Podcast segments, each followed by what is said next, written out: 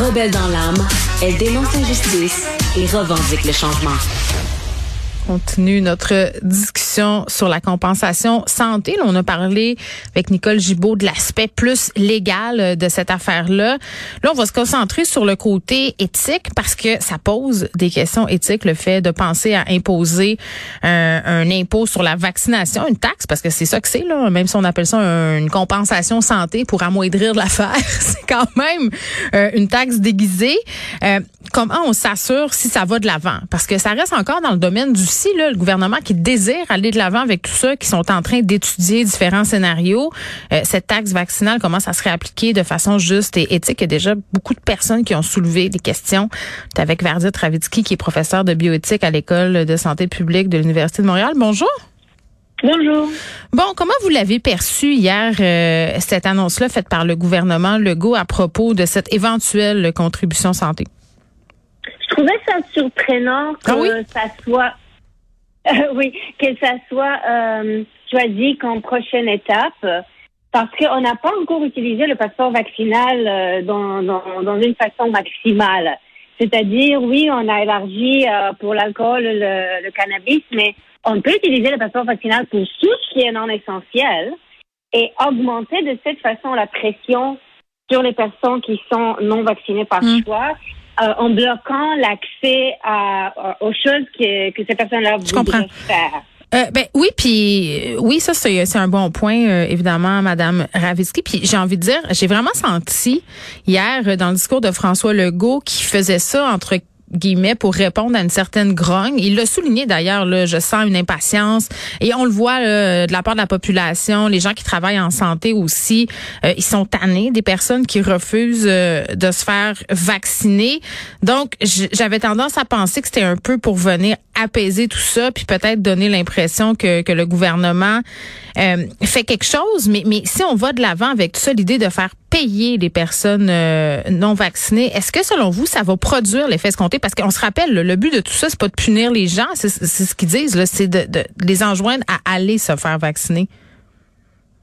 C'est exactement ça le problème. On cherche des moyens d'incitation, euh, d'encouragement, de pousser, euh, même d'une manière euh, dure, les personnes de, de prendre le vaccin.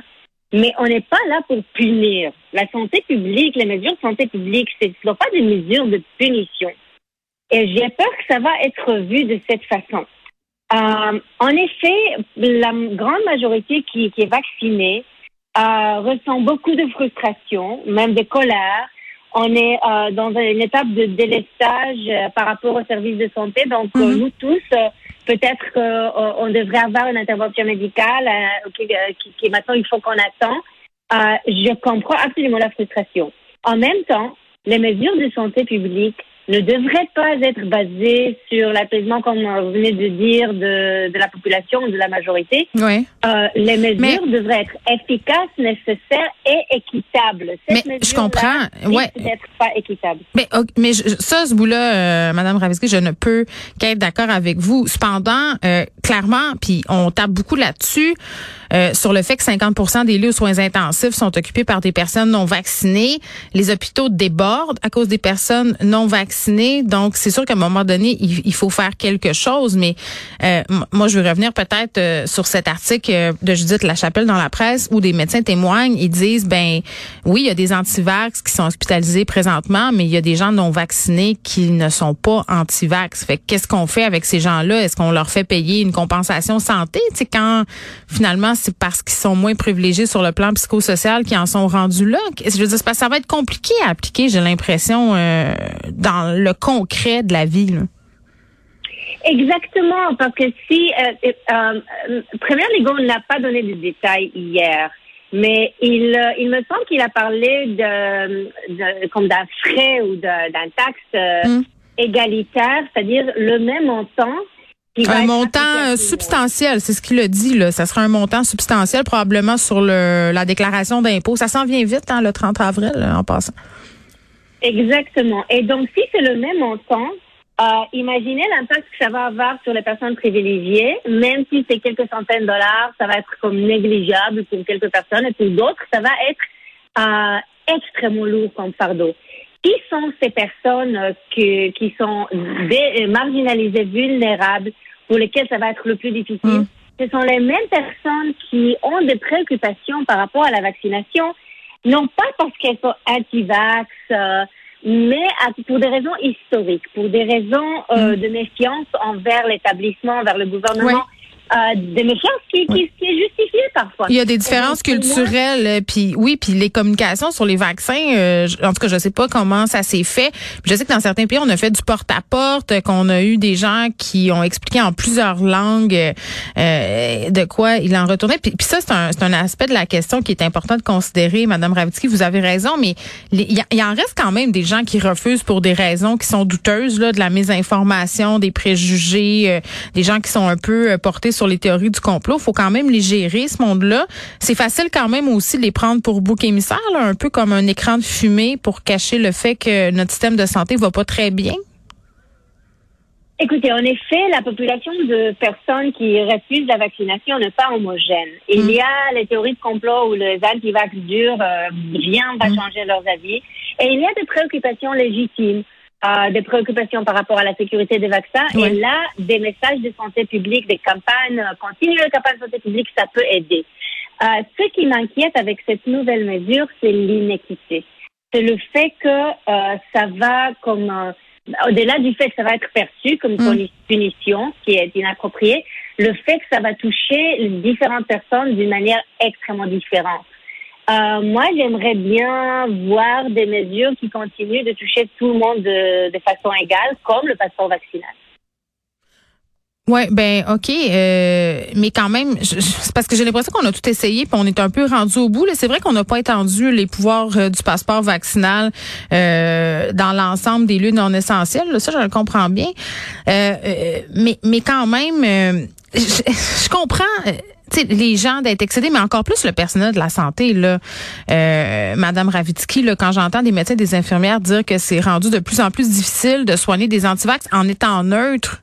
Vous comprenez ce que je veux dire? C'est quand même... Absolument. Je, je comprends la, la, frustration et même la colère de, de, hmm. la majorité vaccinée et surtout des professionnels de la santé.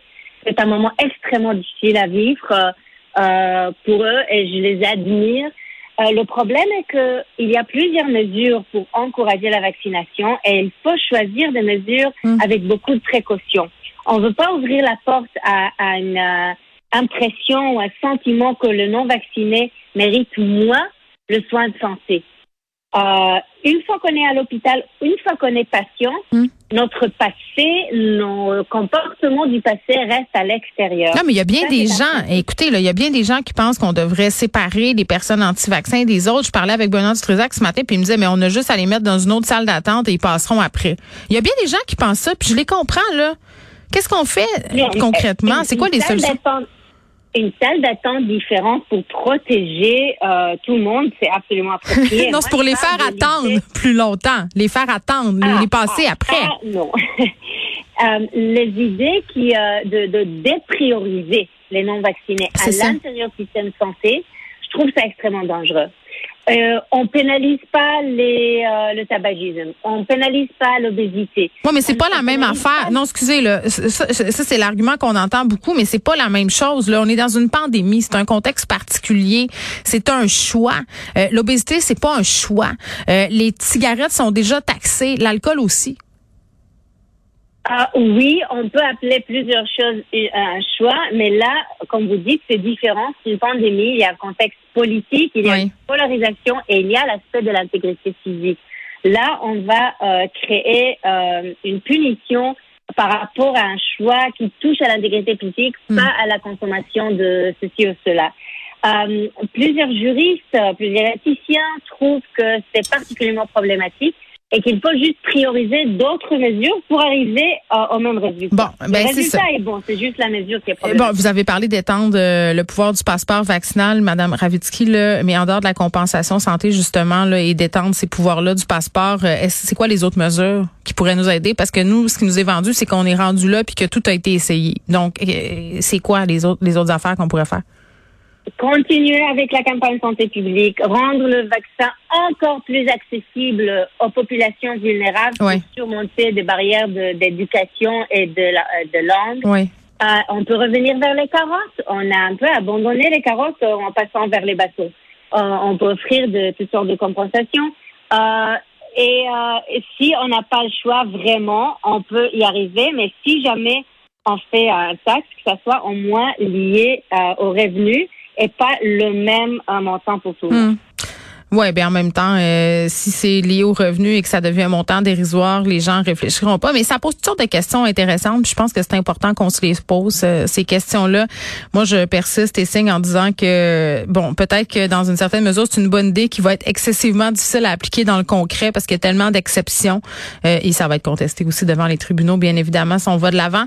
Euh, Verdi Ravitsky, merci, qui est professeur de bioéthique à l'École de santé publique de l'Université de Montréal.